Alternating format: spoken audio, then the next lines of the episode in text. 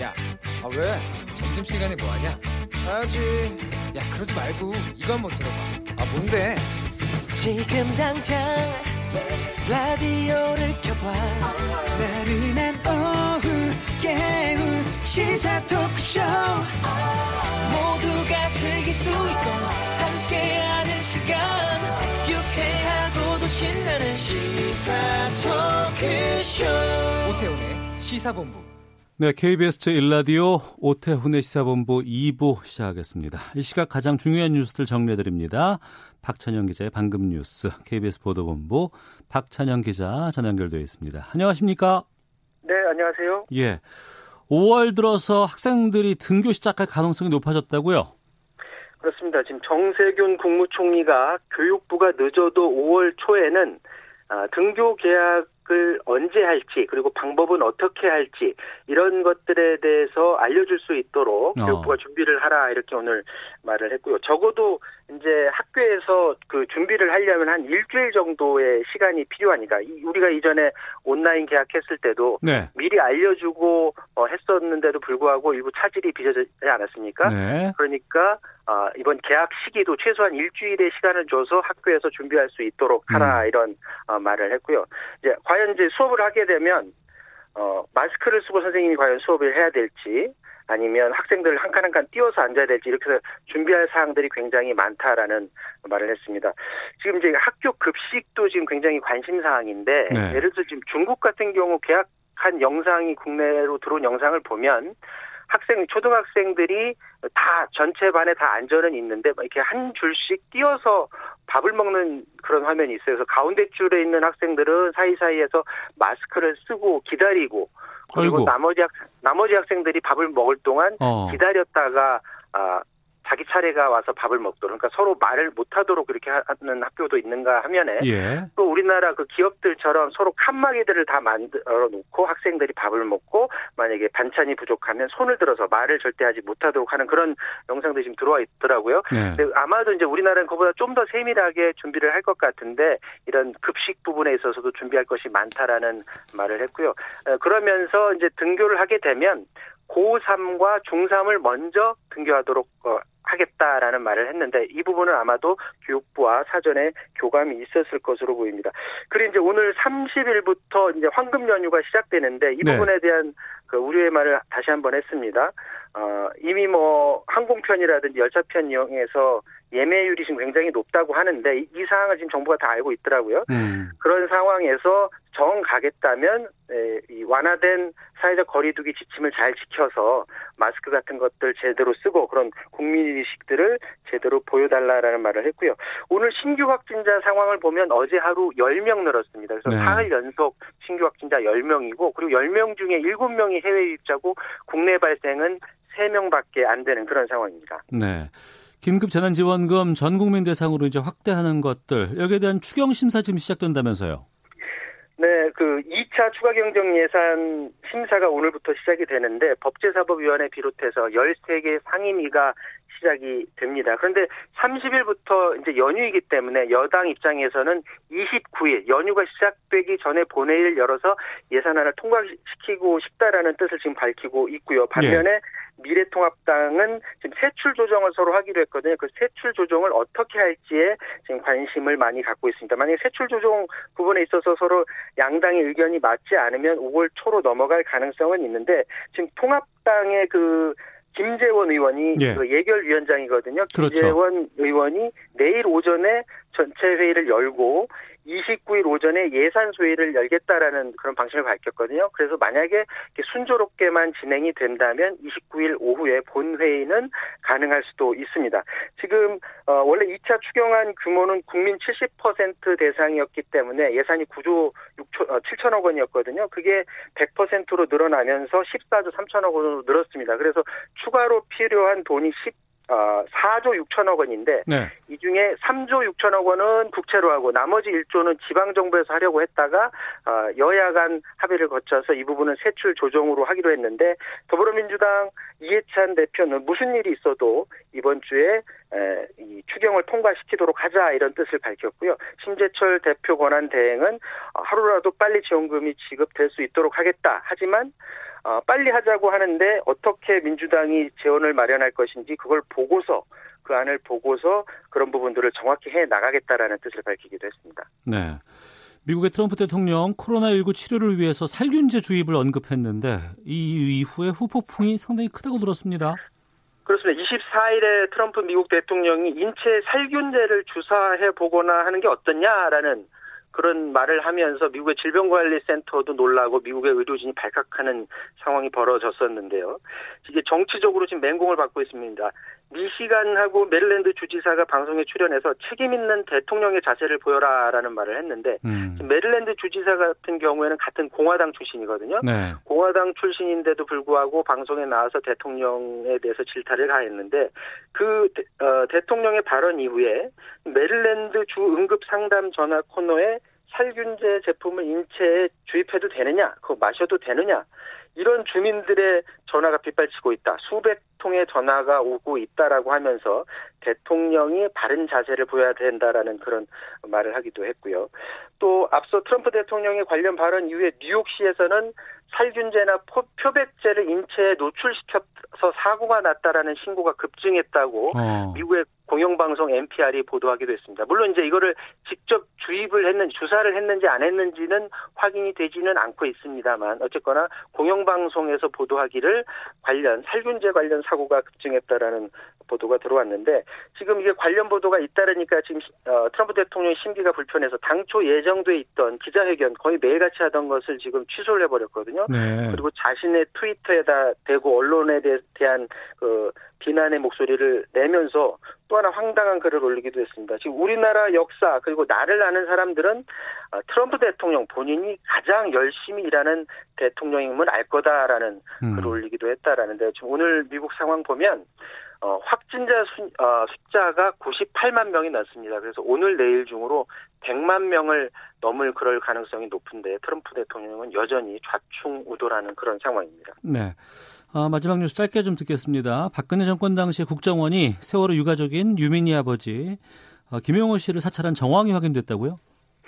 그렇습니다. 사회적 참사 특조위가 오늘 기자회견을 했는데요. 그 김유민 양 아버지 김홍훈 씨가 2014년 8월에 오랜 단식 기간 끝에 병원에 입원했는데 네. 오늘 CCTV 영상을 공개했거든요. 그 영상을 보면 유민 아빠가 병원에 입원하기 이틀 전에 이미 국정원 직원이 해당 병원에 찾아가서 병원장이랑 얘기를 나누면서 병원을 돌아다니는 장면이 나오거든요. 그러니까 사전에 병원과 교감해서 어떤 정보를 빼갔을 가능성이 굉장히 높아 보이고요. 어. 최소 두 명 이상의 국정원 직원이 김영호 씨를 따라붙어서 보고서를 작성해서 내부에 보고했다라는 정황을 밝히면서 그러면서 어, 이 국정원이 유가족과 관련된 개인 사생활 정보를 적극적으로 수집하고 보고했다 이런 설명을 했고요.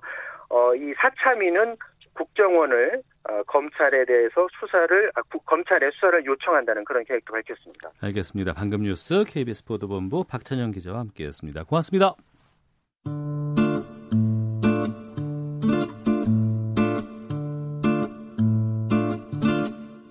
오태훈의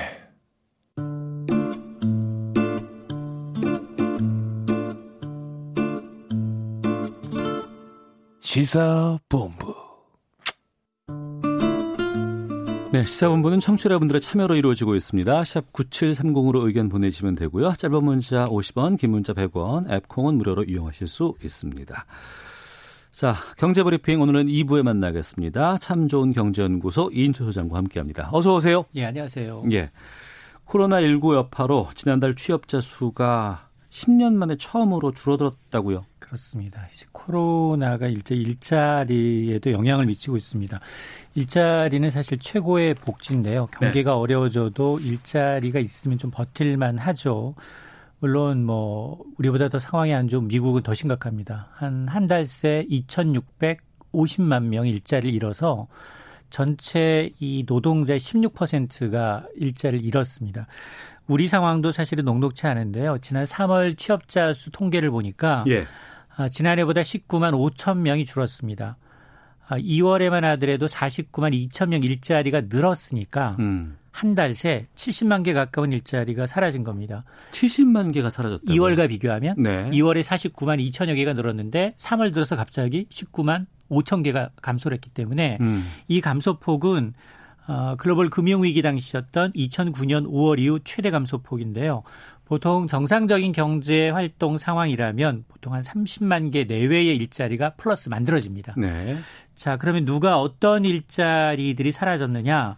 연령대별로 보니까 60대를 제외하고 전 연령대에서 일자리가 줄었는데 음. 특히 20대에서만 17만 6천 명이 감소했습니다. 가장 많이 줄었는데요.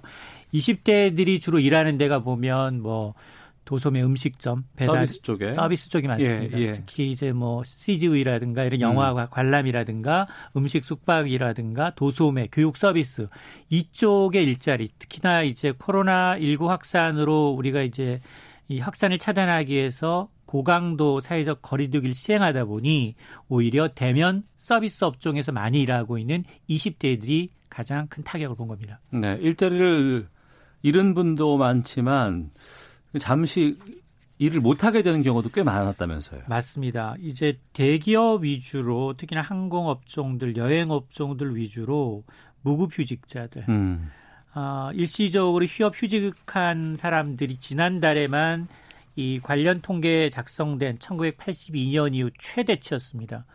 116, 160만 명으로 늘어났는데요. 증가폭이 126만 명이 늘어서 이게 뭐 일시휴직자라는 게 직장은 있, 있습니다. 예, 예. 직장은 엄연히 있지만 어. 당분간 일하지 못하는 사람들이거든요. 그러니까 소속은 되어 있지만 월급을 받을 수 없는 상황이 된 거 아니에요? 맞습니다. 취업 예. 시간은 제로입니다. 그러니까 취업자로 실제로는 분류가 되죠. 음. 실제로 코로나 사태 이후에 폐업 처리된 여행사만 200여 곳에 달합니다. 그래요. 예. 예, 예. 이 개인 사업자거든요. 어.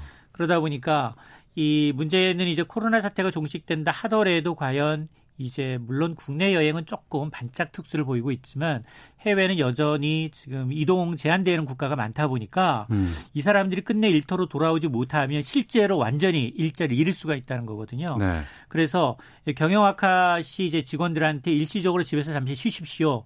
여유가 좋아지면 여유가 되면 다시 부르겠습니다. 이런 상황인데 이런 사람들이 일터로 복귀하지 않는다면 이게 영구 실직으로 이어질 가능성이 높기 때문에 음. 특히나 이제 그동안은 내수 대면 서비스 업종이었다면 앞으로는 고용 충격, 고용의 질이 좋은 제조업 쪽으로 이 주력 사업으로 좀 옮겨가지 않겠느냐라는 분석이 나오고 있습니다. 네.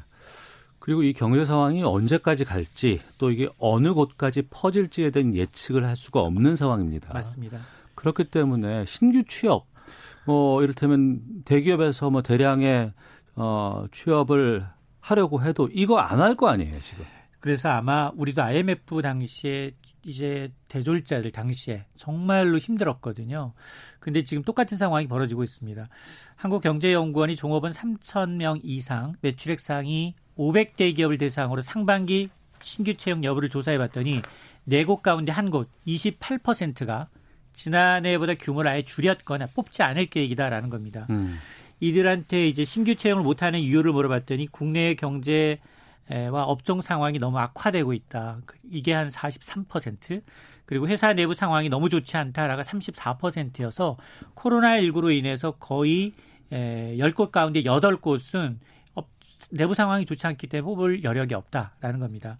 아, 문제는 이제 이렇게 상반기에 채용이 위축된 가운데 하반기에도 세 곳 가운데 한 곳은 채용이 불투명하다라고 네. 내다봤는데요. 아, 특히 이렇게 되면 이제 청년 실업이 문제인데요.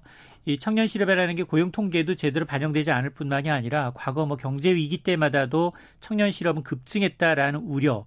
특히나 이제 우리의 경우에는 노동시장 경직성으로 인해서 기존 직원들이 이제 구조조정이 어렵습니다. 음. 그렇게 되면 회사는 반드시 신규 채용을 좀 줄이거나 포기하는 방식으로 계속해서 인건비를 줄여왔기 때문에 에, 청년 고용이 가장 큰 어, 문제입니다. 네.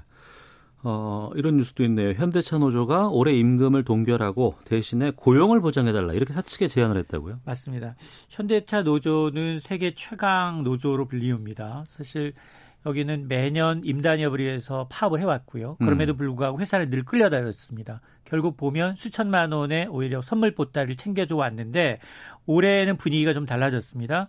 현대차 노조가 먼저 나서서 임금 동결을 할 테니 고용을 유지해달라. 아, 임금 안 올려줘도 된다. 다만 고용을 지켜달라. 맞습니다. 어. 노조는 크게 뭐 표면적인 이유는 그거예요. 지금 보니 코로나 위기 극복을 위해서 우리나라뿐 아니라 독일도 보니까 금속 노조가 노사 위기 협약에서 임금 인상을 자제하는 약속을 했다더라. 대신에 네. 고용을 보장했는데 음. 이걸 우리도 따르겠다라는 건데 그러나 실제로 현대차가 지금 상황이 너무 좋지 않습니다.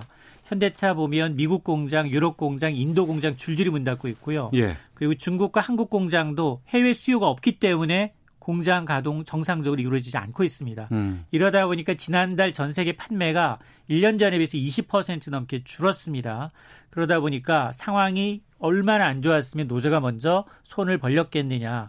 아마 올해는 봄에 이 춘투라는 임단협 춘투보다는 이제 노동계가 고용 유지 쪽에 더 포커스를 맞추지 않겠느냐라는 분석이 나오는 대목입니다. 네. 이런 상황에서 정부가 가장 좀 중요한 역할을 해야 될 것 같은데 어, 어떤 대책들을 좀 발표했습니까? 일단 코로나19로 인한 대규모 실업을 막기 위해서 모두 90조 원 가량의 일자리 지키기 에, 패키지에 나섭니다. 우선 이제 항공업종, 조선업종, 해운업종, 자동차 같은 7대 기간 산업에 40조 원을 지원을 하고요. 예. 또 고용보험의 사각지대에 있는 프리랜서, 특수 고용 노동자의 경우에는 석 달 동안 아, 약 93만여 명에게 50만 원씩 150만 원을 지급을 합니다. 여기다 정부가 한 55만 개 일자리를 만들겠다라는 건데요. 공공 부문에서 40만 개, 민간 부분에서 어, 15만 개. 특히나 이제 비대면 업종을 중심으로 해서 IT 분야 청년 일자리를 늘리겠다라는 게 핵심인데 그래서 청년을 채용하는 기업에 대해서는 정부가 최대 6개월 동안 15만 명분의 임금 일부를 어, 지원하겠다라는 건데 어쨌든 지금 이거는 이제 3차 추경과 관련된 상황입니다. 네. 그래서 일부 예비비로 이제 동원을 하고 나머지는 아, 국채 발행을 통해서 3차 추경을 통해서 충당하겠다라고 밝히고 있습니다. 네. 그야말로 사상 초유의 위급 상황이기 때문에 여러 가지 대책들도 좀 내놓고 있고 실제로 좀 시행되는 것도 있다면서요. 그렇습니다. 오늘부터인데요. 음. 정부가 발표했던 이제 10조 1천억 원 규모의 고용 안정 대책 가운데 무급휴직자 신속 지원 프로그램이 오늘부터 시행이 됩니다. 네. 지금 오늘 한 32만여 명, 1인당 월 50만 원씩 최장 3개월 동안 150만 원까지 받을 수가 있는데 신청은 사업 주가 하지만 네. 지원금은 근로자 통장에 직접 입금이 됩니다. 어.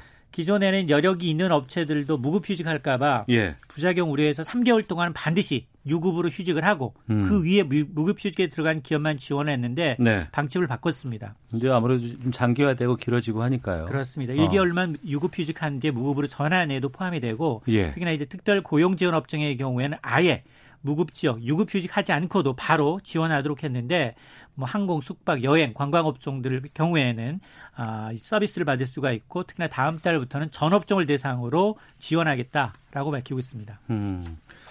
자, 오늘부터 국회에서는 이제 추경 심사 지금 들어가는 것으로 알고 있습니다.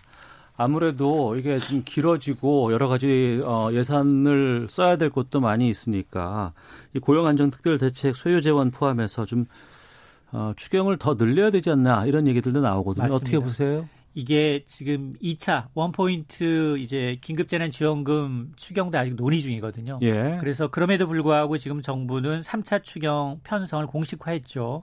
일자리 추경 때문에 10조 1천억 원 가량의 재원을 마련했는데 이 가운데 예비비는 8천억 원, 나머지 이제 9천 아 9조 3천억 원을 추경을 통해서 마련을 해야 되는데 근데 1년에 세 차례 추경하는 건 반만년 역사가 처음입니다. 어. 그러다 보니까 이제 1, 2차 추경은 그나마 이제 적자 국채 빚을 내지 않고 예비비나 아니면은 기존에 있던 예산을 지출 구조, 구조 조정하는 것으로 마련을 했지만 그러나 이번에 일자리 추경의 경우 3차 추경은 적자 국채 발행이 불가피하다라는 건데요. 근데 타이밍이 일단 2차도 안 됐기 때문에 네. 3차는 하반기 경제 정책 방향이 나오는 6월 어. 6월이 될 것으로 보이고 규모는 10조 원대에서 많게는 20조 원, 많게는 뭐 더 이 코로나19 사태가 악화된다면 30조 원 규모로 늘어날 수 있습니다. 그런데 문제는 3차 추경 대부분이 적자 국채 빚으로 내는 것이기 때문에 상당히 이제 국회 논의 과정에서 진통 예상이 됩니다. 음, 2차 추경까지는 20대 국회에서 하겠고 그러면은 3차 21대 로. 추경은 21대로 넘어갈 넘어가겠군요. 수밖에 없습니다. 어, 네. 알겠습니다. 자, 아유, 뭐 돈을 써서라도 어떻게든 이 위기를 좀 극복할 수 있는 상황까지는 만들어냈으면 좋겠다는 생각이 드네요. 자, 지금까지 경제브리핑 참 좋은 경제연구소의 이인철 소장과 함께했습니다. 오늘 말씀 고맙습니다. 네, 고맙습니다.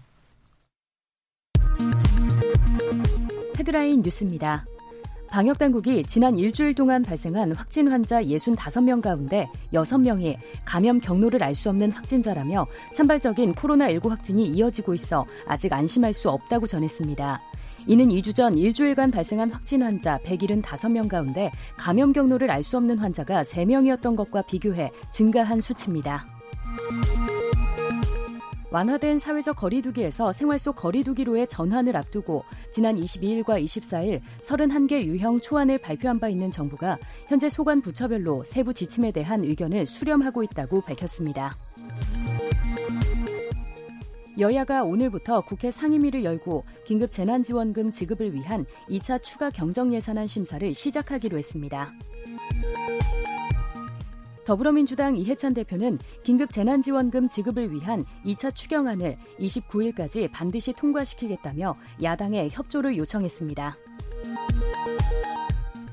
노사정이 노동자의 과로사 문제에 대해 실태조사를 거쳐 종합적 개선 방안을 마련한다는 첫 사회적 합의를 이뤘습니다.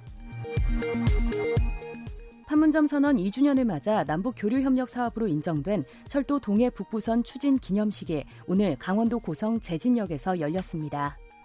지금까지 라디오 정보센터 조진주였습니다. 이어서 기상청의 송소진 씨입니다. 미세먼지와 날씨 정보입니다. 하늘이 깨끗하게 보이는 만큼 공기도 청정한 상태입니다. 대기 확산이 원활해서 오늘 종일 먼지 농도가 좋음에서 보통을 유지하겠습니다. 오늘 전국이 대체로 맑겠지만 낮부터 오후 사이에 동해안 지역과 경기 동부, 강원 영서 남부, 충북 북부에는 곳에 따라 비가 내리겠는데요. 양은 5mm 미만으로 적겠습니다. 서울 등 그 밖의 중부 지방에도 빗방울이 떨어지는 곳이 있겠습니다. 한낮 기온 기온은 서울과 부산 18도, 대전, 광주 19도, 대구 20도 등으로 어제와 비슷해 포근하겠습니다. 한편 지금 전국 대부분 지방에 건조특보가 발효 중입니다. 불조심하시기 바랍니다. 현재 서울의 기온은 17.4도입니다. 미세먼지와 날씨 정보였습니다.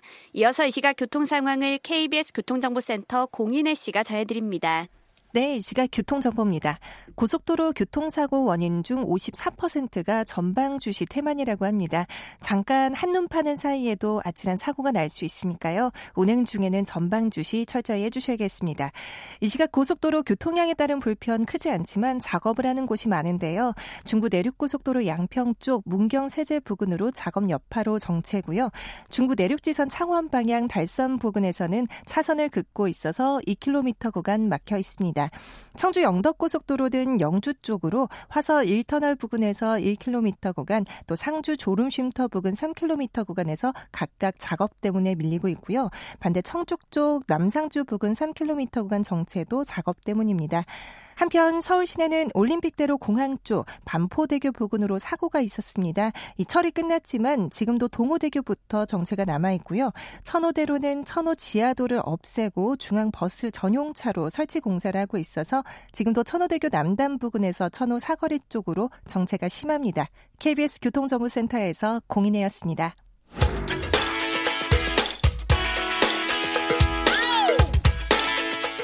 오태훈의 시사본부는 여러분의 소중한 의견을 기다립니다. 짧은 문자 50원, 긴 문자 100원의 정보 이용료가 되는 샵 9730, 우물정 9730번으로 문자 보내주십시오. KBS 라디오 앱 콩은 무료입니다. KBS 라디오 오태훈의 시사본부. 지금 여러분은 대한민국 라디오 유일의 점심 시사 프로그램을 듣고 계십니다. 네, 1시 24분 향하고 있습니다. 주말 동안의 이슈를 정리하고 이번 주 눈여겨볼 상황들 살펴보는 시간입니다. 시사구말리 문화일보 이현정 운설위원 먼저 인사드리겠습니다. 어서 오십시오. 네, 안녕하세요. 그리고 오피니언 라이브 윤희용 여론 분석센터장 자리하셨습니다. 안녕하십니까? 네, 안녕하십니까? 예. 먼저 어, 주간 여론 조사부터 좀 짚고 가도록 하겠습니다. 예, 선거 후에 이제 변화들이 좀 약간 더 있는데요. 네. 일단 정당 지지율을 살펴보면 어, 여당인 더불어민주당 정당 지지율이 52.6%. 50% 넘었군요. 예, 예, 정당 지지율이 50% 넘는 경우는 사실 흔치 않은 일인데요. 음. 어, 한 지난주보다 5% 포인트 이상 올랐고 어, 반면에 미래통합당 정당 지지율은 어, 28.2%인데요. 뭐 그 전주와 별 차이는 없습니다만 수치상은 이제 한 0.2% 포인트 낮아진 수치고요. 이것은 이제 미래통합당 창당 하고 나서는 이제 최저치 네. 지금 연속해서 갱신하고 있는 그런 어, 상황이라고 할 수 있겠고 예. 또 더불어서 문재인 대통령 국정 수행 평가도 어, 지금 63.7% 잘한다라고 하는 예, 국정 지지율이 상당히 이제 크게 올랐고요. 이것은 어 1년 6개월 만에 이제 이렇게 60% 이상으로 치솟은 것인데 네. 그때 어떤 때였냐면 평양에서 3차 남북 정상회담이 있을 때였거든요. 2년 전에. 예, 그렇습니다. 예. 이제 그래서 그 수준 이상으로 이제 오르고 있는 그런 상황이라고 할 수 있겠고요. 음. 다만 이제 일간 조사 일간 조사치를 이 기관에서 발표를 하는데 보니까 오거돈 시장 어, 그 논란이 있고 난 그때는 약간 이제 또 떨어지는 그 네. 흐름은 보이고 있는데요. 어쨌든 어, 선거 끝나고 상당히 이제 좀 여권의 지표가 상당히 우호적으로 나와 있는 상황이고요. 네. 지금 말씀드린 이제 조사는 어, 리얼미터가 YTN 의뢰를 받아서 어, 전국 18세 이상 성인 남녀 2,524명을 대상으로 지난 월요일부터 금요일까지 예, 실시가 된 조사이고요. 유무선 전화면접 및 자동응답 혼용, 혼용조사로 실시되었고 어, 표본 오차는 95% 신뢰 수준에서 플러스 마이너스 2.0% 포인트, 응답률은 4.5%였습니다. 네, 4.15 총선 이후의 민심의 흐름들 어떻게 보셨어요? 아무래도 이제 뭐 우리가 보통 컨벤션 효과라고 그러나요? 어, 네. 큰 행사가 있으면 그 큰 행사의 어떤 승자를 좀 따라가는 뭐 그런 이제 여론의 흐름들이 항상 있거든요. 네. 그래서 항상 뭐 대규모 행사가 있으면 그 당의 지도가 좀 높아지는. 음. 어차피 이번 총선에서 여당이 압승으로 이제 끝났기 때문에 이제 그 효과가 지금 나타나고 있다. 네. 어, 그런 생각이 듭니다. 특히 이제 어, 선거 때 제시했던 이제 긴급 재난 지원금이라든지 문제라든지 뭐 이런 것들에 대한 이제 기대감, 어, 또 나름대로 지금 뭐 코로나19가 이제 거의 10명 단위로 확진자 숫자가 줄어들면서 지금 이번 주부터 아마 이제 어, 시민들께서 좀 밖에도 나가시고 뭐 등등 하면서 또 외국하고 많이 또 비교가 되지 않습니까? 네. 이제 그런 상황이다 보니 아무래도 이제 어, 대통령의 지지도나 또 여당의 지지도가 지금 굉장히 높아지는 것 같고 음. 반면에 지금 뭐 일단 방향을 아직까지 못 찾고 있는 야당 같은 경우는 거의 뭐 여당의 두 배 가까이나 차이 날 정도로 네. 지금 어떤 면에서 보면 좀 침체 늪에서 빠져나오고 있지 못한 상황 아닌가 그렇게 보입니다. 네. 이게 이제 여권의 지표들은 대통령 평가라든가 여당의 이제 정당 지지율 등은 사실 이제 대통령이나 여당이 잘해서 뭐 또는 잘못해서 영향을 받는 것도 있지만 음. 반대편에 있는 이제 야당이 아. 얼마나 이제 대중적 신뢰를 받으면서 어떤 정책 등에 대해서 문제 제기를 하느냐. 네네. 그래서 그것에 대해서 유권자들이 어, 국민들이 신뢰를 하고 어. 호응을 하고 그래서 인식이 재조정되는 이런 메커니즘으로 작동되는 것인데 예. 어, 선거 후에 뭐 야당이 예, 야당에 대한 오히려 공세, 뭐 비판적인 시각이 훨씬 더 커진 상황이기 때문에 음. 지금 그런 이제 야당으로부터의 반사 효과 측면도 반영이 되고 있는 것으로 보입니다. 그러니까 마음이 갈 곳이 마땅히 없으니 없죠. 네. 아 그냥 현재 지금 일을 하고 있는 곳에다가 지지를 더 한다는 말씀이신 것 같은데 네, 바로. 좀 글로 맞습니다. 가보겠습니다. 미래통합당은 지금 총선 참패 이후에 당 수습하기 위해서 이제 백방으로 지금 노력을 하고는 있다고는 하지만 그 결과로 나온 게 이제 김종인 비대위예요. 뭐 내일 결정난다고 하는데 여기에 대해서 좀 이 추인 될까요? 어떻게 보세요? 어, 일단 내일 이제 오후에 어, 정국위와 상임 정국위가 잇따라서 열릴 예정입니다. 네. 어, 보통 이제 전당대회가 열리지 않는 시기에는 그, 그 당헌 단규의 개정 권한을 일단 어, 전국위가 이양받게 돼 있어요. 전국위원회. 네, 전국위원회는 이제 뭐그 현역 의원들 또 각 시도대장 위원장들 뭐 등등 해서 가량 한 1000명 정도 이내로 어. 구성이 되게 돼 있고 예. 거기에서는 상임 전국 위원들은 이제 한 100명 정도로 되어 있습니다. 네. 어, 이번에 이제 중요한 것은 일단 지금 당헌 당규상 원래 8월 달에 전당대회를 해서 대표를 뽑게 돼 있습니다. 네네. 제외하고. 근데 이제 그 부칙을 개정을 해서 비상대책위가 어, 이, 뜰 경우에는 이걸 안 할 수도 있다라는 이제 부칙 조항을 넣어서 음. 일단 당헌 당규상의 어떤 그이 정당성을 부여를 하는 것이고요. 네. 그리고 이제 아무래도 김종인 비대위가 어, 지금 어떤 면에서 보면 이 당의 수습을 하는 상황에 이제 발족되는 거 아니겠습니까? 아무래도 역대 비대위에 비해서 역대 비대위는 사실은 이제 전당대회를 준비하기 위한 어떤 면에서 중간다리적인 이제 비대위였지만 아, 예, 예. 지금 비대위는 조금 성격이 달라요. 어. 왜냐하면 어, 결국 당의 어떤 체질을 바꾸겠다. 당의 어떤 근본적인 정책적 노선, 사람 등등을 바꾸겠다. 이런 것들을 지향하고 있기 때문에 역대 우리가 했던 뭐 김병준 비대위, 김희옥 비대위 뭐 등등의 어떤 임명진 비대위 이런 것과는 조금의 성격과 역할이 저는 상당히 다르리라고 봅니다. 음. 통과 여부는 어떻게 전망하십니까? 저는 일단 뭐 지금 뭐 많은 뭐 일부 의원들이 이제 안 된다. 또 오늘 삼선 이상 의원들이 모여서 당선자 이 논의를 거친 다음에 하자, 연기하자라고 이야기를 하는데 지금 물밑에 흐르고 있는 큰 흐름은 지금 뭐 사실은 어떤 면에서 보면 지도부가 완전히 괴멸된 상황이기 때문에 음. 대응 하나 못하고 있는 이 무기력한 상황을 빨리 벗어나야 된다. 네. 그리고 뭔가 이번 선거에 나타난 어, 정말 역대급 패배 아니겠습니까? 이게 뭐 이런 말할 수 없는 패배를 당했기 때문에 뭔가 큰 변화가 있지 않으면 어. 2년 뒤에 있는 대선도 의미가 없다. 네. 뭐 그런 게 당원들과 이 저 전국 의원들 간에 좀 팽배해 있는 것 같아요. 음. 그러면 저는 침묵하고 있는 다수의 어떤 그 의견 자체는 어쨌든 간에 뭐 지금 대안이 없다. 음. 김종인 비대로 가야 된다라는 게 우세하지 않을까 그런 생각이 듭니다. 윤희용 센터장께서는 어떻게 보십니까? 예, 저도 음 지금 이제 반대하는 분들 같은 경우에는 본인이 대권 주자이거나 음. 또는 본인이 당권에 욕심이 있는 분들 중심으로 이 반대 김종인 비대위 체제에 대한 반대 의사 표시를 이제 하고 있는 상황이거든요. 어. 아, 그런데 전국위원회 위원들이라든가 이런 사람들 갔을 때는 어쨌든 지금 이제 당이 변화해야 한다고 하는 데 대한 필요성, 공감대는 높게 형성돼 있을 수 있고 본인들이 뭐 자리를 어디 이제 뭐 욕심이 있는 것은 아니니까 전국 의원들이 그런 면에서 당의 이제 장기적인 차원에서의 변화를 도모하는 차원에서 별다른 뭐 대안 부재에 따라서 어 저는 또 통과는 그 이전에 비해서는 어떤 뭐 찬성률이 좀 낮아질 가능성은 있겠습니다만은 통과되지 않을까라고 생각을 합니다. 음. 이 권한을 많이 좀 이렇게 달라고 지금 김종인 어, 비대위 내정자 이렇게 얘기했던데 네. 네. 얘기를 했다고 하는데 그 부분은 어떻게 보세요? 여기에 대해서 참 말이 많은 것 같습니다. 근데 이제 권한이라고 한다면 사실 이게 이제 총선 전이거나 이럴 경우는 뭐좀 권한을 준다라는 것은 이제 공천권이 있기 때문에 네. 정당의 가장 중요한 거는 공천권입니다. 그게 있으면 또 모르겠지만 사실은 지금 비대위원장이 행사할 수 있는 권한이 별로 없어요. 어. 뭐 아시겠지만 이미 공천 다 끝났고 선거 다 끝났고 예. 이미 당선자 나와 있는 상황에서 어, 기껏 이제 비대위원장이 할 수 있는 권한이라는 거는 비대위원 임명하는 거, 음. 그다음 당직 임명하는 거, 예. 그 정도 수준이거든요. 자, 그러면 그것도 못 주느냐는 거죠. 음. 어떤 면에서 보면. 지금 뭐 당장 선거가 있는 것도 아니지 않습니까? 네네. 그리고 본인이 지금 이야기한 게 내년 지금 4월 7일 재보궐선거 그 이전까지 하는 걸로 지금 대충 내, 부적으로 이야기되고 있는 것 같은데 지금 저는 일각에서 이야기하고 있는 무슨 뭐 막강한 권한 뭐 이야기를 하고 있는데 저는 이거는 어떤 반대를 위한 반대하기 위한 논리가 어. 아닌가 봐요. 왜냐 예. 지금 이제 행사할 수 있는 권한이 별로 없습니다.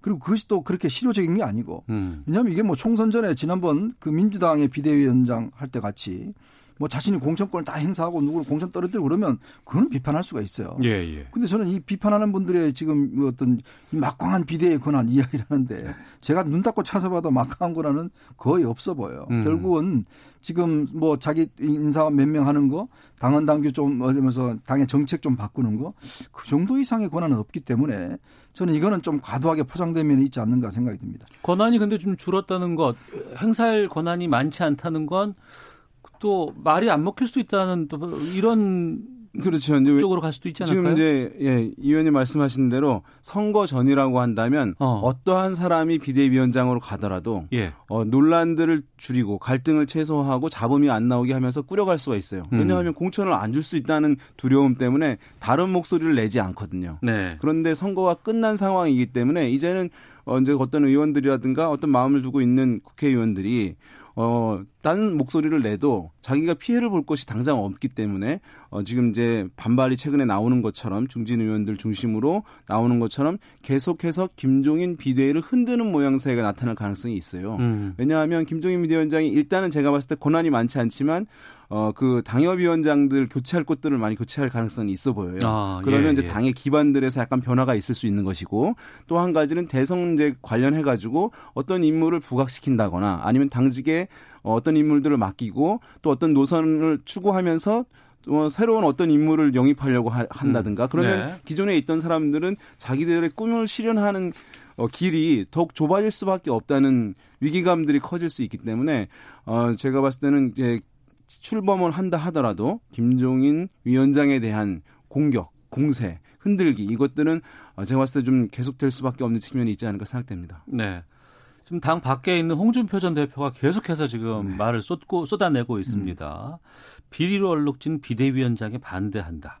이어서 정체불명의 부패 인사다. 이렇게 김 전 위원장을 몰아세웠는데 홍 전 대표는 왜 이렇게 할까요? 참, 전 이해할 수 없는 저 행태를 보이시는 것 같은데 네. 지금 어제만 하더라도 뭐 하루에 뭐 몇 개씩 지금 뭐 페이스북에 글을 올렸다고 예, 예. 굉장히 또 독한 글을 올렸어요. 불과 음. 얼마 전만 하더라도 김종인 비대위원장 나 찬성한다라고 이야기했던 분인데 김종인 위원장이 무슨 이야기를 했냐면 어, 인터뷰를 통해서 아, 지난번에 대선에 나왔던 사람은 이미 시효가 끝났다. 어. 이미 검증 끝났다. 예. 시효가 됐다. 뭐 안 된다는 이야기였죠. 이제 그러니까 이제 본인이 이제 이 비난의 수위를 굉장히 높여가고 있는 거 아니겠습니까? 음. 저는 홍준표 전 대표는요. 자, 이 당의 대권 후보까지 했던 분입니다. 네. 어, 그리고 지난 총 지난 대선과 그리고 뭐 비, 이 어, 이후에 지금 지방선거를 저 신두지 했던 분이에요. 즉 당이 지금 현재 이런 모습을 하는데 어떤 면에서 본인의 책임도 상당히 저는 크다라고 봅니다. 음. 그렇다고 해서 본인이 또 무소속으로 대구에서 당선되자마자 바로 대권 도전 선언을 했어요. 도대체 좀뭘 믿고 대권 선언을 했는지 모르겠어요. 음. 이게 어떤 보면 지금 이런 상황에서 어떤 면에서 보면 당이 지금 죽느냐 사느냐의 문제인데 예. 자 그런 상황에서 본인의 정치적인 진로만 가지고 어떤 면에서 이렇게 주장하는 게 과연 당에 도움이 되겠냐는 거예요. 음. 더군다나 그런 상황에서 지금 이제 겨우 비대위가 뜨려고 하는데 그 비대위원장이 27년 전에 있는 비리 상황 그 혐의를 끄잡아내서 저 사람은 나쁜 사람이다라고 어떤 면에서 이야기하는 게 과연 대권 후보로 한 분의 어떤 이 할 수 있는 이야기인가라는 부분들 그리고 당이 살아야 지금 자기가 사는 거 아니겠습니까? 왜 좀 당이 없어지고 인기가 없는데 좀 전에 우리 여론조사 결과도 이야기를 했지만 이런 상황을 가지고 어떻게 지금 앞으로 2년 뒤에 대선을 바라보겠습니까? 자, 그러면 어떻게 하든지 간에 당을 살리고 만들어 놓고 그 상황에서 자신의 정책 활로를 어, 깨쳐가야 되는데 지금 이렇게 이제 새로운 지도부가 어, 뜨려고 하는 시점에 참이 찬물을 끼얹는다는 거. 네. 저는 참 홍준표 전 대표가 오랜 정치 생활을 해오셨지만 저는 그런 면에서 본다면 이거는 좀 신중치 못한 행동 아닌가 그런 음. 생각이 듭니다. 예. 다만 이제 김종인 위원장이 사실은 너무 이제 심한 표현들을 이제 많이 쓰시긴 한 것 같아요. 어. 그래서 마음을 상하게 하는. 그러니까 홍준표 어, 전 대표 같은 경우는 복당하고자 하는 마음이 있는데 어, 김종인 위원장의 말들을 들어봤을 때 자기 복당도 힘들 것이다라고 하는 음. 생각이 든 것 같아요. 네. 대권 고사하고 음. 어, 그렇기 때문에 지금 공격이 심한 것이라고 할 수 있는데 일단은 어, 지금 뭐 이제 여러 인물들 사실 당이 워낙 약한 상황이기 때문에 대중성 있는 인물들이 사실은 여러 가지 경쟁들을 통해 가지고 당의 이제 외연이라든가 또는 당에 대한 이목도 좀 크게 하는 것도 필요한 측면이 있거든요. 네. 어떤 전통적인 시각에서 봤을 때는 그런데 그러한 이제 과거의 인물들을 완전히 이제 배제하는 모양새로 발언을 이제 김종인 위원장이 하게 되면서 과연 이제 그것이 성공적인 길로 갈 수 있는 것이냐? 왜냐하면 어 대권 대선이 얼마 안 남았어요.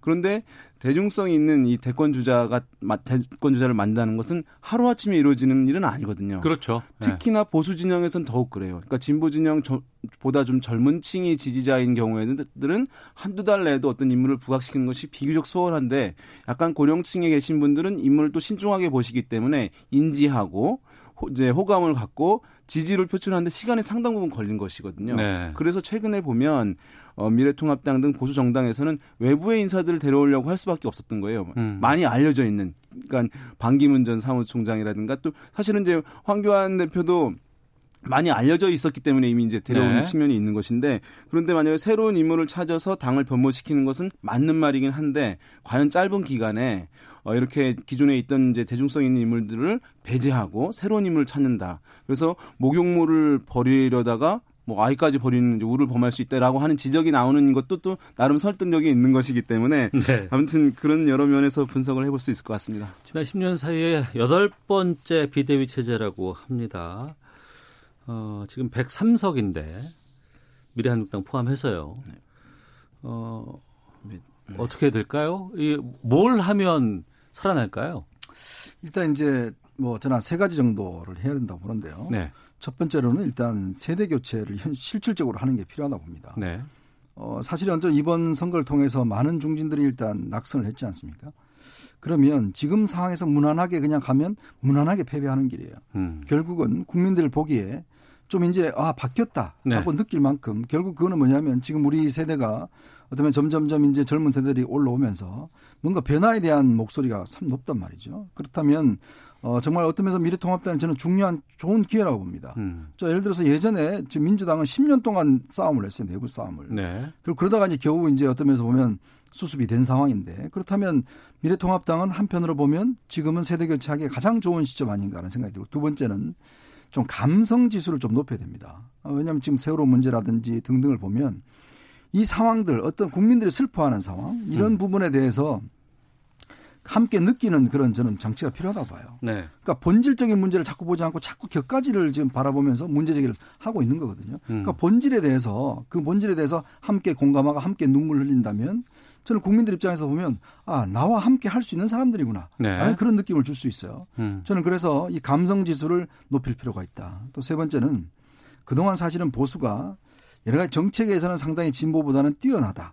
이런 평가를 받아왔습니다. 네. 그런데 이 당내 이제 친박 비박 논쟁들이 오래 가면서 실제 전문가들이 완전히 다 배제가 돼버렸어요. 음. 그러면서 어떤 면에서 보면 보수 정당의 정책 능력이 과연 있는가에 대한 의문점이 많습니다.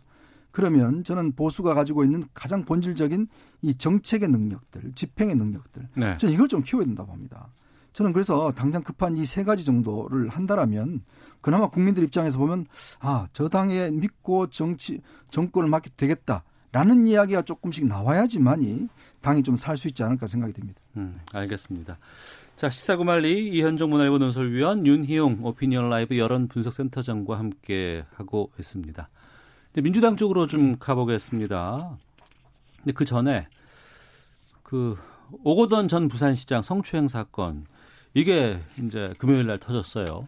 사퇴. 그리고 앞서서도 지금 그 일일 지지율로 봤을 때는 이것이 좀 영향을 좀 주고 있다라고 하는데 지금 이 상황에 대해서 지금 민주당 아 미래통합당이 여권의 선거 개입 의혹을 제기하고 나섰다고 하는데 여기에 대해서 좀 입장을 좀 밝혀 주시죠.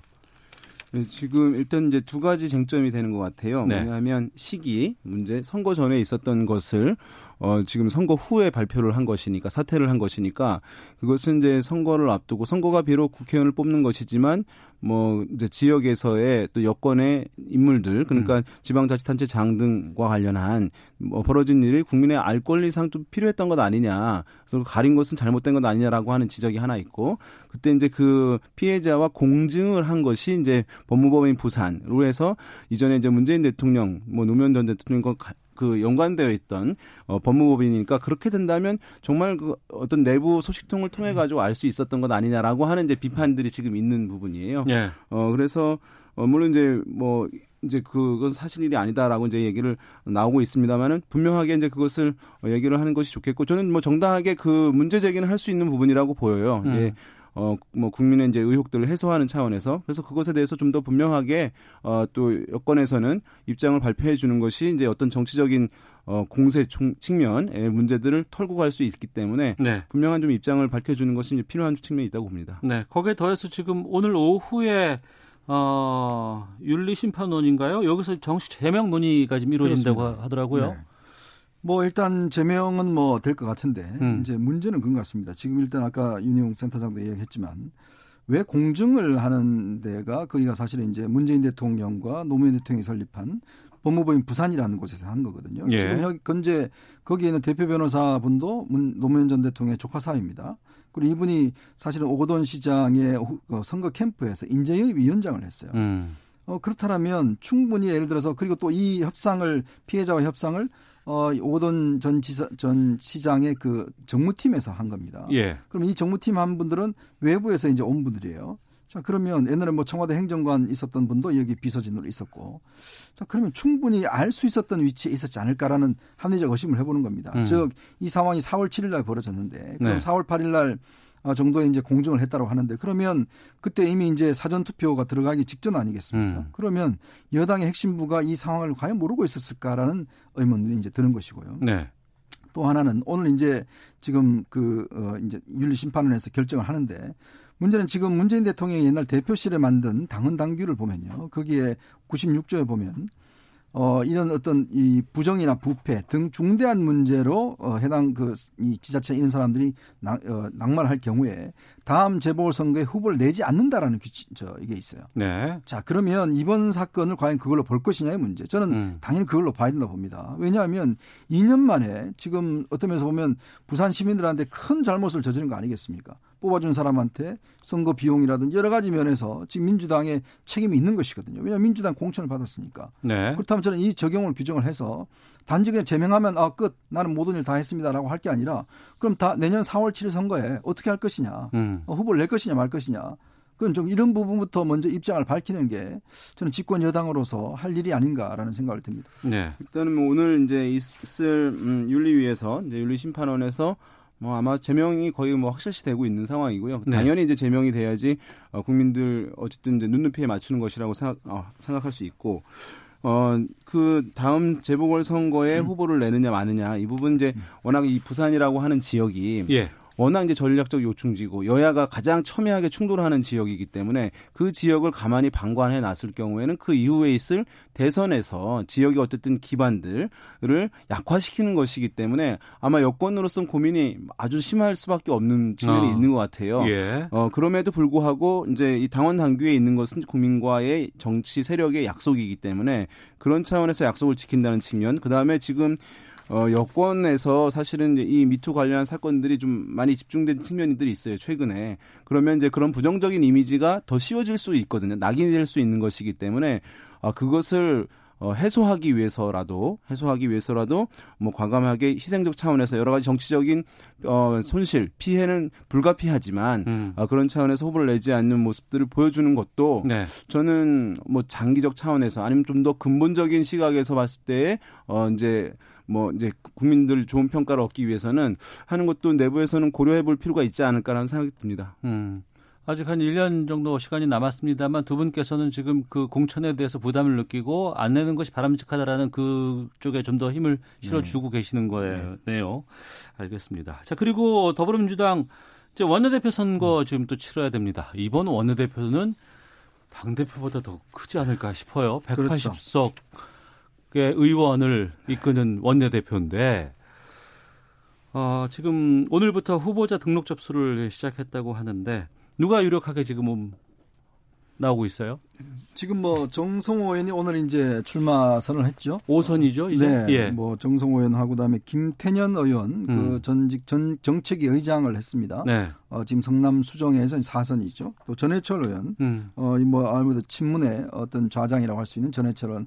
뭐 현재로서 이제 3명 정도가 상당히 이제 각축전을 벌이지 않겠는가. 네. 거기에 뭐 윤호중 사무총장의 뭐 출마 이야기 등등이 나오고 있습니다만은 결국 이제 이번 같은 경우는 180명이 돼서 사실상 모일 장소도 없다고 그래요.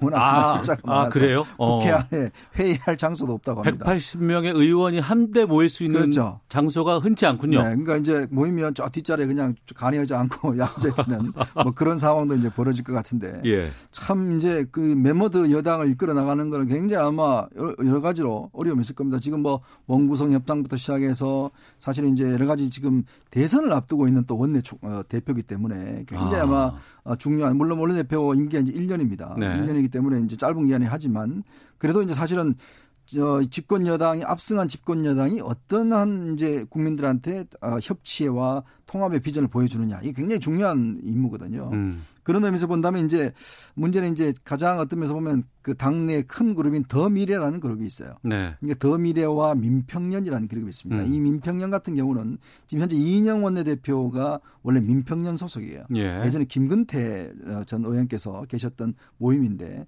어, 이쪽 모임과 함께 더 미래라는 주로 이제 친문 위주의 그 모임이 있습니다. 여기에 이제 같이 차, 어, 동의를 얻었기 때문에 지난번에 당선됐거든요. 이번도 마찬가지로 아마 이 두 그룹 당내에서 더군다나 또 초선이 지금 68명입니다. 이번에 어. 180명 중에서 그러면 이 초선들이 어떤 결정을 할 것인가? 그냥 특히 이제 아마 선거 때 좀 도와주고 뭐 이랬던 안면도 있을 것이고 그런 이제 판단을 할 것 같은데 아무래도 이제 어 의원들 입장에서 보면 이런 어떤 180명을 이끌 수 있는 리더십이 누가 있느냐라는 부분. 그 다음에 이제 어, 어떤 야당과의 어떤 협상력을 높일 수 있는 사람이 누구냐. 음. 또 어떤 면에서 문재인 대통령의 안정적인 집권을 뒷받침할 수 있는 사람이 누구냐에 네. 따라서 아마 좀 선택을 하지 않을까 그런 생각이 듭니다. 네. 되게 이제 많은 이제 당내 선거들이 있는데 뭐 당대표 선거 같은 경우에는 이제 일반인들의 여론조사도 포함되기 때문에 여러 가지 이제 대중성도 중요한데 원내대표 선거는 상당히 이제 예측하기가 어려운 이유는 뭐냐면 그 출마하는 후보들이 의원들과의 친서 관계가 네. 사실 결정적으로 영향을 미치거든요. 그래서 의외의 결과들이 많이 나와요. 전 무조건 응원합니다라는 얘기를 앞에서는 하지만 뒤에 가서 어디에 찍을지는 모른다면서요. 네, 맞습니다. 그래서 네. 이제 식사를 세 번 하면 당선되고 한 번 하면 떨어진다 뭐 이런 얘기까지 어, 있어요. 그러니까 예. 한 의원을 놓고 이제 세 번 정도 1년 음. 내에 식사는 해야 이제 친분이 형성되는 것이니까 뭐 그런 얘기까지 있는 것이어서 예상하기는 이제 쉽지가 않고요. 이번 같은 경우에 사실은 지금까지는 원내대표가 당대표에 가려져 있는 상황입니다. 이제 원내 정당 얘기를 많이 해왔지만 네. 뭐 원내대표가 대중적으로 부각되는 것들은 많지 않았는데 이번 같은 경우는 사실은 이제 말씀하신 대로 워낙 이제 여당 의원 의원이 많기 때문에 원내대표가 메시지를 국민들에게 보내고 그다음에 과거에는 그것이 실현되지 않는 경우들이 많이 있었거든요. 야당과 음. 협상에서 꺾이거나 아니면 당 대표에서도 꺾이거나 그런데 이번 같은 경우는 원내대표가 얘기하면 거의 그대로 될 가능성들이 많은 상황이에요. 그래서 네. 일약 원내대표를 딛고 어, 거물 정치인이 될 수도 있는 그런 상황이기 때문에 아마 이제 전투는 치열하게 이제 전개될 것으로 어, 보이긴 하는데 그래도 이제 어쨌든 봤을 때는 뭐 문재인 정부, 문재인 대통령 을 어쨌든 잘 보호할 수 있는 뭐 그런 인물들이 이제 의원들 전체적인 성향 전반을 봤을 때는 네. 좀더 가점을 받아서 당선될 가능성이 높지 않겠냐 비주류보다는 음. 중도나 비주류보다는 아무튼 문재인 대통령 친문 쪽 좀 가까운 인물 가능성이 당선 가능성은 더 높지 않겠나 보고 있습니다. 네. 제가 추가로 말씀드리면요. 예. 사실은 국회의원들은 다 선거의 선수들이잖아요. 예, 예. 거기에 원내대표 하는 분 선거 같은 경우는 이게 정말 이 선거 운동이요 정말 어마어마합니다. 사실 어. 뭐집 찾아가는 건 기본이고 예. 의원, 의원 회관 돌아다니는 건 기본이고 음. 뭐 편지 쓰고 그다음에 집 앞에 밤에 가서 기다리고 만나고 예전에는 왜 해외 갔다 오면 공항에 새벽에 나가요. 아 그래요? 네, 공항에 새벽에 나가서 공항에 들어오는 의원들한테 180, 90도로 인사하고 어. 그 당부하고 정말 이 선거운동 보면요, 제가 아마 보기에 선거운동에서 가장 치열한 선거운동이 바로 이 원내대표 선거운동입니다. 하지만 표심을 또 드러내지 않는 네. 그런 선거이기도 하고 막판까지도 몰라요. 예. 게다가 이번에는 특히 이제 지금 그 여권의 유력한 대선 후보로 떠오른 이낙연 전 총리, 이낙연 지금 당선자. 어, 여기 지지를 얻기 위한 노력도 상당히 크다고 들었어요. 뭐 지금 이낙연 위원장을 어떻게 하면 자기 왜냐하면 지금 당내에서 자기 대표로 나갈 거냐 말 거냐 지금 아직 결정을 하지 않았지만 예, 예. 어쨌거나 지금 대세론에 있는 것이기 때문에 뭔가 눈치다 한번 하면 이 부분은 상당히 힘을 얻을 수가 있기 때문에 아. 굉장히 구애를 하는 것 같습니다. 예. 특히 또 이낙연 위원장 입장에서 보면 어 이게 당내 다들 이제 어쩌면 같은 뭐 친문이긴 하지만 네. 조금씩 색깔들이 달라요. 이제 그러면 누구의 어떤 다수의 지지를 받을 것인가 그리고 또 자기와 어떤 면에서 보면 같은 호흡을 맞출 수도 있지 않습니까? 그런 문제에 있어서 상당히 이제 신중하게 할 텐데 저는 아마 공개적으로 입장을 밝히지는 않을 것 같아요. 음. 왜냐하면 그 나머지 사람들은 척이지지 않습니까? 네. 이낙연 위원장 입장에 보면 신중하게 접근할 것 같긴 한데 근데 이제 사실은 의원들 사이에서 뭐 여러 가지 이야기들이 나옵니다. 뭐 네. 여러 가지 이제 지지하니 많이 뭐 등등 이야기 나오는데 후보들 간에 또 그런 것들을 많이 좀 이렇게 예, 퍼뜨리겠죠. 뭐 많이 뭐. 퍼뜨리고 하기 때문에 네. 아까 말씀드린 거의 선수들이 하는 선거 운동이기 때문에 그러면서 본다면 아마 이번에는 이낙연 위원장 사실 이낙연 위원장의 개별 세는 별로 없어요. 음. 그렇지만 이낙연 위원장이 누구한테 마음이 간다더라라고 네. 하면 플러스 알파는 충분히 될 수가 있습니다. 어. 어떻게 보십니까? 네, 뭐 그렇죠. 이제 그뭐 이낙연 당선자 같은 경우는 그런 이제 정치적인 자기 표, 마음을 잘 드러내는 이제 인물은 아니기 때문에 네네. 네. 어디에 힘을 실어준다 이런 것은 이제 없을 것으로 보이는데 다만 이제 이낙연 당선자가 어, 말씀하신 대로 당내 이제 기반들이 굉장히 안정적이고 큰 건 아니거든요. 사실은 매우 이제 미미한 수준이라고 할 수 있는데 어 이제 이런 어, 전당대회도 있고 이번 원내대표 선거도 있고 이 과정을 통해 가지고 당내의 어떤 결사체, 그러니까 대권 주자가 된다면 최소한 당의 이제 10명, 20명 정도의 결산은 있어야 되는 것이거든요. 네. 그래서 그것을 이제 만들려고 하는 기회를 삼을 것은 이제 틀림없어 보여요. 그래서 음. 어, 드러내놓고 하지는 않지만 어쨌든 당내 이제 친문 등과 친문 등 주요 거, 거대 세력들 에서 이제 관계들을 굉장히 가깝게 막 긴밀하게 만드는 그런 뭐 내부 이런 접촉들은 저는 뭐 강하게 할 가능성도 있다. 왜냐하면 당의 탄탄한 이제 지지 기반들 네. 확보하는 것이 어쨌든 대권 주자로서는 가장 중요한 상황이기 때문에 그런 부분은 보이지 않게는 일어날 것으로 보입니다. 네. 이해찬 당대표의 후임으로는 누가 지금 거론되고 있나요? 지금 이제 당대표로 나서려고 하시는 분들이 이제 꽤 있긴 있어요. 지금 어. 홍영표 전 원내대표라든지 예. 송영길 의원이라든지 음. 뭐 이런 분들이 이제 지금 당대표를 좀 겨냥하고 뛰고 있는데 어, 지금 이제 뭐 아무래도 이낙연 어, 위원장이 나설 것인가 안 나설 것인가. 왜냐하면 대권 도전을 하는 사람이 당 대표로 나서는 내년 3월 되면 임기를 그러니까 내놔야 됩니다. 내놔야 되죠. 보면 예. 이게 이제 좀 짧은 기간을 하는 어. 거기 때문에 한편 여러 가지 장단점은 있어. 왜냐하면 지금 대표를 하게 되면 어, 자신의 어떤 여러 가지 지금의 이미지라는 게 이제 정면에 드러나게 되잖아요. 네네. 언론의 그, 주목도 그, 더 많이 받겠죠. 물론 그게 플러스 예. 알파가 될 수가 있지만 또 마이너스가 될 수가 있거든요. 그렇죠. 실수가 나올 수도 예, 있기 실수가 때문에. 나올 수 있고 만약에 예를 들어서 하반기에 경제가 안 좋아지고 어렵고 뭐 등등 여러 가지 문제가 생기고 하면 그 정책 부담을 어. 본인이 껴안아야 되면 어 이거 자칫하면 이게 좀 문제가 될 수가 있는 거 아니겠습니까? 네. 근데 근데 또 그게 안 나서면 그럼 뭐 뒤에서 나서면 리더십이 도대체 뭔지를 또 보여주를 못해요. 어. 그리고 당 대표라는 게 상당히 권한이 있어서 실제 의원들을 자기 편으로 만들 수 있는 유리한 장점이 있습니다. 예. 자 그렇다면 제가 볼 때는 나서야 된다 봅니다. 이건 뭐 사실 지금 반, 된다고요? 어, 이거 어. 왜냐하면 앞에 있는 거 이거기 때문에 못 나선다 예, 예. 그러는 분이 대통령 어떻게 되겠습니까? 아. 당장 지금 나서서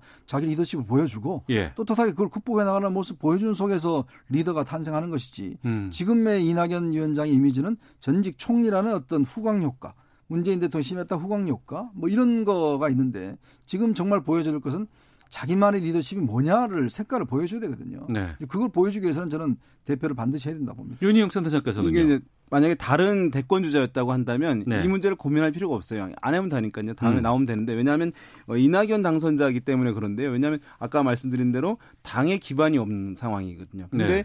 어, 당 대표를 하게 되면 당직들 주요한 당직들의 의원들을 임명하게 되잖아요. 음. 의원들의 신망이 높은 또는 여러 가지 세력을 갖고 있는 인물들을 주요한 당직에 임명하게 되면 그 지도부는 그 당 대표의 계보가 되는 거예요. 네. 예, 그러니까 사실 이 기회를 놓쳐서는 안 된다고 하는 내부 고민이 있는 것 같아요. 어. 예.